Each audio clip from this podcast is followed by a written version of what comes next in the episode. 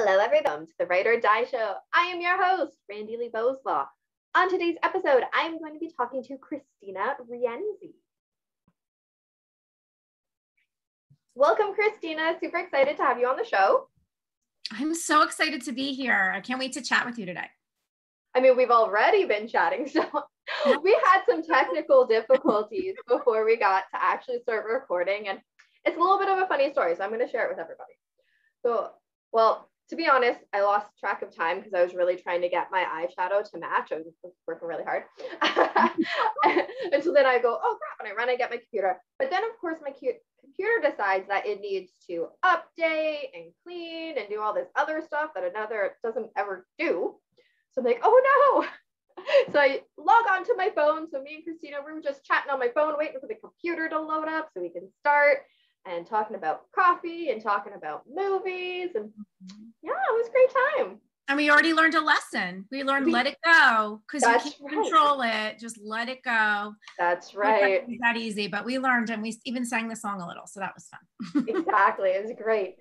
So now that everybody's up to date with what we've already done, can you tell everybody a little bit about who you are? Sure. So my name is Christina Rienzi. I am, in short, an author and a coach. My goals in life are to inspire and empower others and also entertain people with my fiction. I do write thrillers. I'm also writing self-help. I have my background, master's degree in counseling psychology. I have my coaching certification. And I'm all about adding value and hoping that whatever you read of mine, be it fiction or nonfiction, it inspires and empowers. It gives you a little hope and helps you, what I like to say, embrace the unknown and kind of conquer your fears in life. And yeah, so that's a hard thing for me and why I try to do it through my fiction. And I just hope to, somebody gets something out of that as well. I need a sign that says embrace the unknown. Yeah. I'm writing it down. Write it down. That has always been my thing in fiction. And then I realized it's also my thing in nonfiction. It's also my thing in life. And that's where it kind of came from. Yeah. Stealing it. I'm gonna make it. Steal it. Go steal away. Excellent. And so that's like what you do. But who are you? Who am I? Oh wow. Interesting. Yeah. No. So I am someone who is, has had a really hard time in life with being afraid. I've really grown up being afraid and really not the way that like I was raised or anything like that. I don't know if it was innately and probably part biological. And I know this is a mental health conversation we're going to have. So I think part of it is the biological and the life events that kind of pushed me down the road of fear. But yeah, I kind of grew up being afraid of everything. I was a real rule follower, I liked an introvert. I really like to be alone. I get my energy from being alone. I do enjoy socializing, but it takes a lot of energy out of me. That's the difference between an introvert and an extrovert is where do you get your energy from? I get mine from being alone, from writing, from just downtime, sitting in the yard, things like that. So yeah, I'm an introvert. I'm a mom, a new mom to a little girl who I'm learning all about life that way. And children teach you a lot more than you teach them, quite honestly. Oh yeah. I'm a perpetual work in progress. I'm always trying to learn and grow and change. And I'm also human, which means I make mistakes. I fall off the wagon. I have all the emotions like every other human. And I am just trying to learn how to honor them and to be a good person and to show up in life the way I want to show up. And hopefully along the way, I'm there to inspire and empower others. And all that fear-based stuff where I kind of really am afraid of a lot of things, I push myself to embrace life, embrace the unknown, and understand those fears so they don't take over my life and take control of my life. I love that. And that's the perfect segue into our mental health conversation. So being scared of everything, that's anxiety, right? Yes. And yes. Mm-hmm. When did you notice that was such a big part of your life?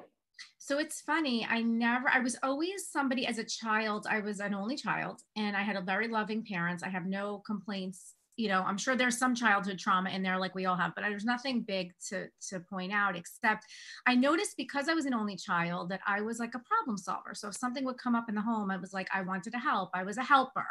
I was always a helper. I think that's why I went in the profession of, into counseling and also eventually coaching. But I noticed that not being able to control the outcome gave me a lot of anxiety, because I realized no matter what I did, sometimes you have no control over what happens. And that felt like, that was kind of a fear of mine, of not being able to like do what I intended to do. Also, being in mental health and being very eager to help others, I realized, because initially when I worked in mental health, I was a therapist and I worked with chronically mentally ill. And unfortunately, the population that I worked with, you know, it was, I was really there to help them live the best life they could live and to be there to support them. But there was not, I wasn't curing them. And that for me was very upsetting and disturbing. And I felt so much, I consider myself an empath and also a highly sensitive person. And I felt, I internalized that a lot. And also being around people who I cared for as a counselor, but also was trying to help. And it wasn't their fault that they couldn't, you know, some of the things that they needed to do to live a good life, the life that would make them happy, was very difficult for them. And I guess I was just too young and inexperienced in life to truly grasp that. And I took it as a personal like failure and also internalized it. So what happened was, because of all those things, I think, by the way, I think when you have a mental health condition, there is a predisposition biologically, and I believe that. And I think that that's what science has proved. But then there's a trigger, right? Like a stressful event in your life that triggers it. I believe working in mental health triggered it for me. I remember very clearly saying to a colleague of mine, who I'm still friends with to this day, that we are only one stressor away from sitting on the other side of this table. Like, I've heard that before. Well, so I was in social services, employment counseling for 6 years. And that, yeah, that was kind of a saying that felt that way. And I was, yeah. And it scared me, you know, and actually trying to help and internalizing and all those things that I couldn't, and you do have a supervisor in counseling, which basically is like a therapist for you. You know, you have somebody helping you. Which is good, important. Which is great. But I think it was just, you know, and I was also the kind of person that did multiple things at one time. Like I was in graduate school, I was working 3 jobs. I was like I always have been a very driven, passionate person, but I was a workaholic. So I took too much on. So anyway, all of those culminated in a massive panic attack where I thought, I didn't see the signs before, even though I was in the profession. This is the crazy part, right? You don't see the signs. You're not paying attention because you're in it. Yeah, and it's so much easier to see outside than to see inside. Even though you're trained to do that, it doesn't matter. There is something to be said for someone else, you know, helping. We all need each other is the bottom line. Yeah. So I didn't see it. I had a massive panic. I didn't know what was happening. I literally thought I was dying. I thought I was having a stroke. It was so intense that I remember, and I was young, you know, I was in my, you know, mid-20s at the time. And I remember like I lived at home with my parents because I was in, you know, working and in grad school and all these things going on. And I remember like waking my mom up at like 3 a.m. and saying like, I think I'm having a stroke. I can't feel my body. Like I'm numb, I'm tingling. My heart is, I'm in pain. My chest hurts. All of the things, what first started happening was my lips and my tongue went numb.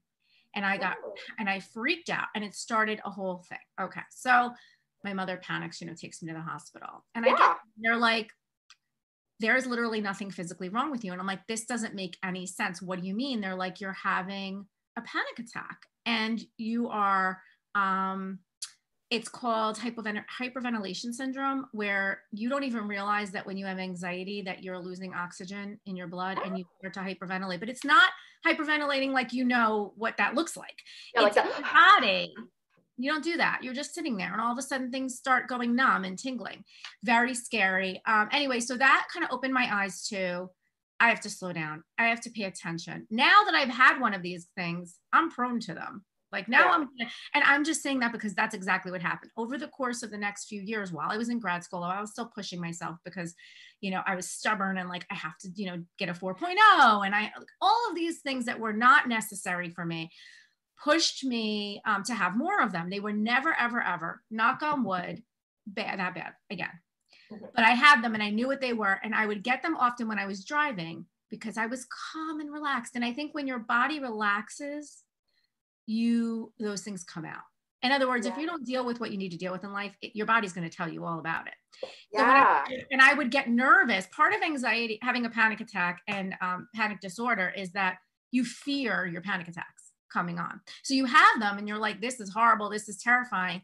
And then it's gone and you have a fear of it coming back. When is it going to come back? Am I going to be alone? Am I going to be driving? Now you have double the things to worry about because you're worrying about all the regular stuff. And then you're worrying about the panic attack. Having a panic attack. And then also the aftermath of that. Or is it really a panic attack? Or am I dying? Am I having a heart attack? Because the thing about anxiety, and I guess many mental illnesses, is that you, in the moment when you're experiencing an event, you aren't able to most oftentimes identify that you're experiencing that event. Your brain kind of, that part of your brain kind of shuts off. And all of a sudden it's, am I having a heart attack? You assume it's not anxiety. Am I having a heart attack? Am I having a stroke? What's wrong? To this day, I don't get them often, but if I get, it doesn't get to the point of a panic attack, but I will get anxiety. Actually, I have had a panic attack recently, but we'll get to the point of anxiety where I start to feel it. I try to catch myself in the beginning and say, this is just anxiety.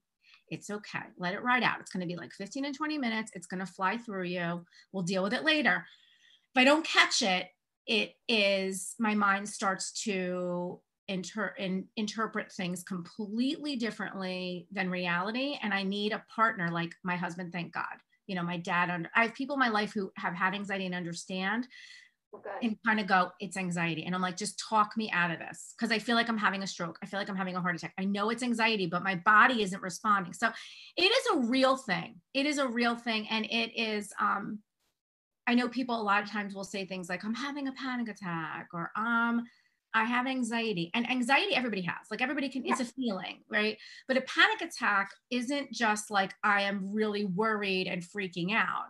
It's a physiological reaction to an overwhelming amount of stress and fear. And it's a sudden onset of literal terror where you have impending doom, bottom line.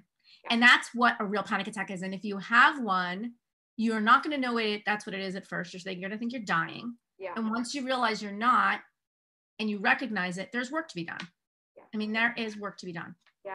So I actually, in my family, there's two people that I know of that have had panic attacks. So when I was a teenager, my brother had a panic attack. We didn't, like I said, we didn't know what it was.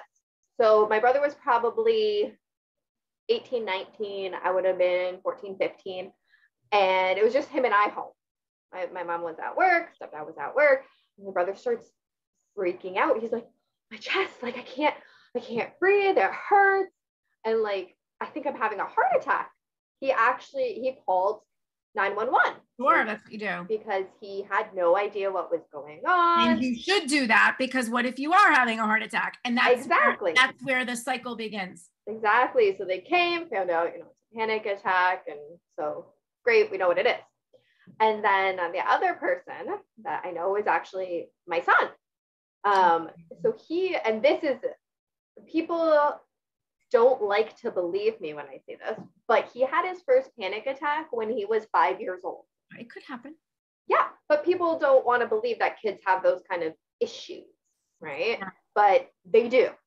So I remember, again, 5 years old, and he's like, Mommy, my chest hurts so much. Why does it hurt? And I'm like, you're 5. Why does your chest hurt? Are you having, like, what is wrong with you? You're 5. So we take him to the hospital. They do the, what's it called, EKG thing. Again, they're like, there's nothing physically wrong with you. So then, and there was no diagnosis at the time, whatever. And it happened again and again. Like, my son has had a lot of panic attacks over the years. So once we did realize that it was panic attacks linked to an anxiety disorder, now, like you said, when he starts doing that, he's got me, his dad, other people around going, it's anxiety.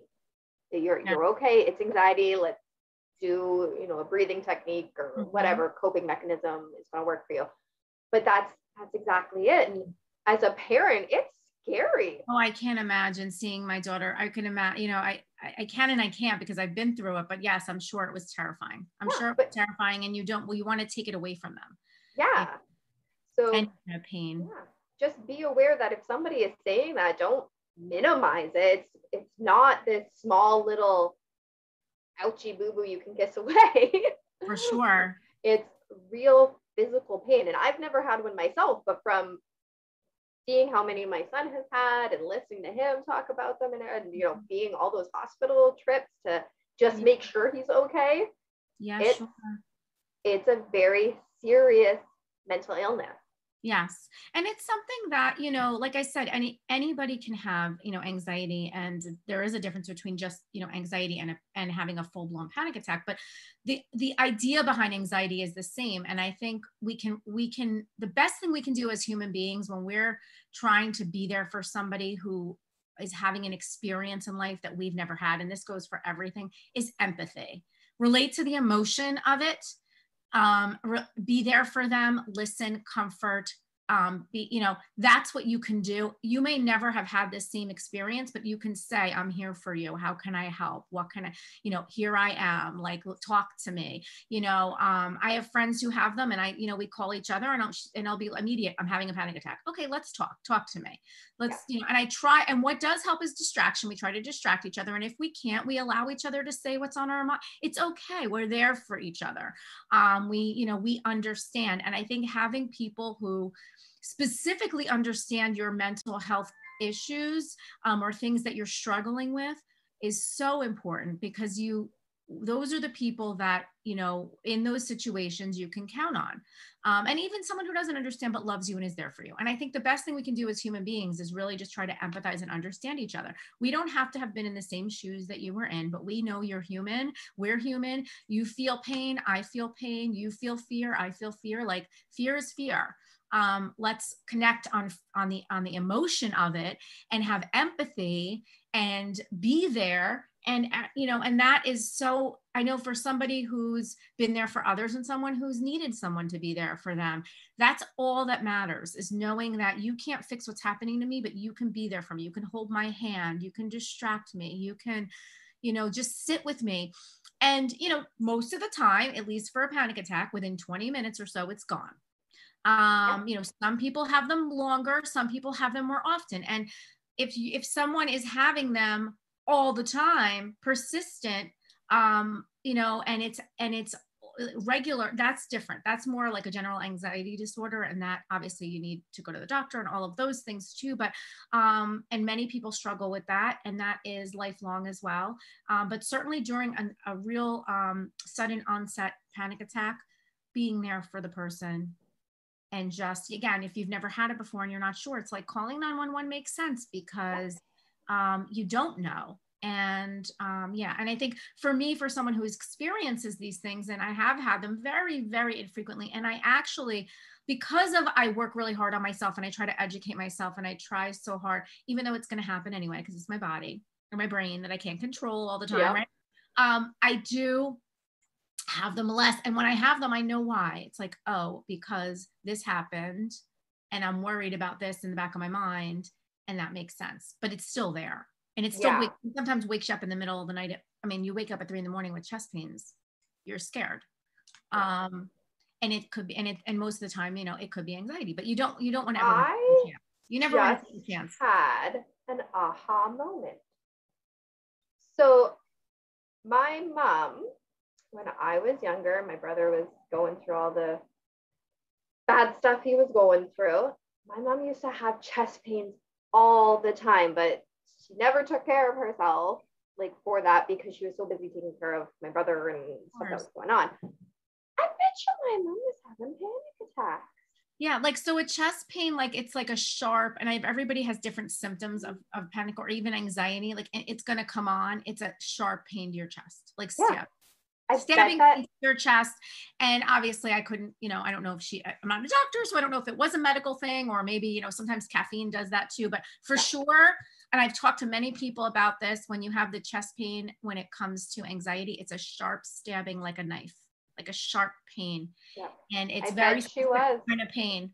Yeah. And it makes sense with everything that was going on in the household at the time. It totally makes sense. And she's holding the weight of the world on her shoulders. And you know, as a mom, what moms carry emotionally, psychologically, you know, and emotionally for their, you know, children and themselves. And we internalize a lot of things. And that's why it's so important to talk about this stuff, because it is real.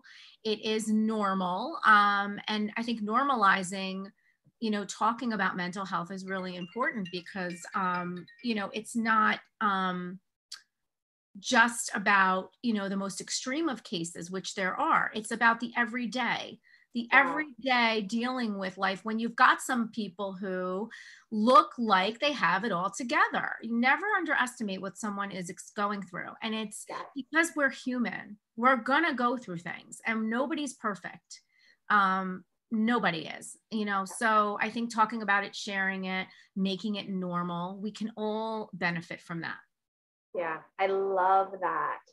So now let's talk about some of the ways that you learn to deal with your panic attacks, your anxiety, or what coping mechanisms that you really found work for you. Yeah, so for me,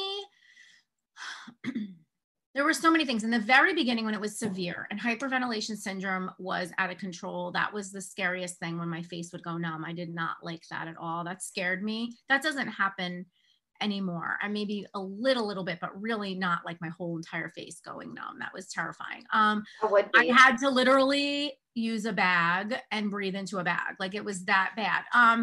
Over time, you know, I, self-awareness, you know, as a coach, I have a coach. I went through coaching school. I've educated myself. I try to be there, you know, be as a human, there for others and try to, empower, inspire, like I said, others through my writing. But that helps me to make sure that I'm taking care of myself is the number one thing. So take care of yourself, whatever that looks like.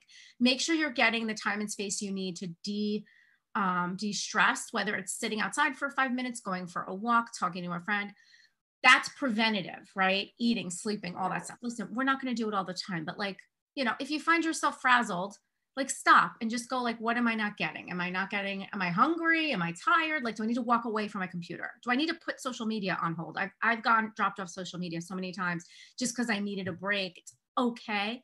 When it's happening for me, what works best is just number one, distracting myself. First, recognizing it is anxiety.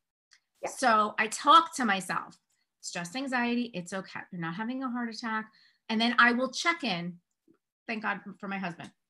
This is how I'm feeling. It's anxiety, right? Like, yes, I'm not having a heart attack. No, I'm not having a stroke. No, it's anxiety. Okay. It's like, thank you. I need validation. And then I talk to myself. It's just anxiety. This is why you're having it, whatever. It's still there. It's not gone.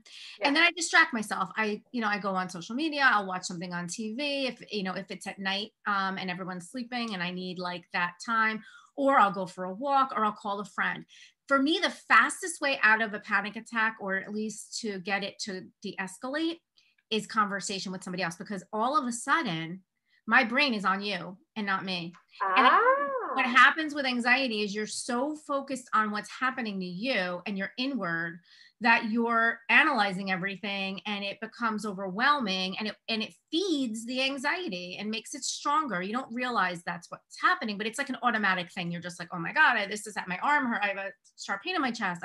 So my fastest way out always has been a phone call. Like used to happen when I was younger, I would call my mom. I would call, you know, now I'll call a friend. I'll call, you know, my husband. I'll call even my dad. He gets it. You know, we're all kind of, I'll call a family. I'll call a friend. I'll call someone. And just having a conversation, even if, and I'm literally most of the time I'll say, I'm having a panic attack. I'm having severe anxiety. Like, just talk to me. Like, just how was your day? Like, just kind of like start a conversation with me. And then before I know it, I'm focused on them. I may still be having like the residuals, because it takes a little while for your body to kind of, it's like a fight or flight. It takes a while for your body to slow down, but I'm not suffering because I'm not paying attention to it. That's why they say like, find 5 things that are orange, or count 5, whatever the different methods are. It's distraction. It is not easy to do, but yeah, I think get a buddy. I would say get a buddy, a friend, a family member who gets it, and have them on speed dial and just say, listen, can you be my person that I call when I'm having an anxiety attack? I need to talk, and see if it works for you. It might not work for you. It might be going for a walk, sitting out inside, you know, listening to music, reading a book, like watching a show. It might be having a nap. Yeah. That's mine. I go for naps. Love naps. If you can calm yourself down enough to sleep, absolutely. And I think it's whatever works for you to make yourself not pay attention to it. So yeah, for sure. I mean, I think it's like, just try all these different things and see what works. But for me, it's people help people. And that's what I know is my people. I love how you're like, find your people, because so we have we've got cats too, but we have got dogs. And so it's always, dogs help too, and cats, they know. Yeah. Oh yeah. Animals will always be like, oh, the one dog is actually my son's service dog. And so when he is upset and Freddie, the dog, goes over to him, and my son will be like, oh, just leave me alone. I'm like, he's not going to leave you alone because you're his people. Yeah, no, you're absolutely right. And I forgot about animal people. I'm an animal I have dogs, I've had cats, and I love my babies, my fur babies. And yes, animals will automatically sense something's not right usually. And they'll be there for you. And if you just need to kind of pay attention to them, definitely. Animals are healers for sure. Yeah. Yeah. Freddie decided I was his people when my brother died, and he did not leave my side. He was like right there with me. He just knew that, you know, mom needed some love. No, they're like little intuitive, you know, beings. I know. It was just awesome. When you don't even know you need them, they know you need them. They know. They're so sweet. Awesome. So thank you so much for sharing all of that. Those were some really awesome, insightful tips. Now let's talk about where people can find your book.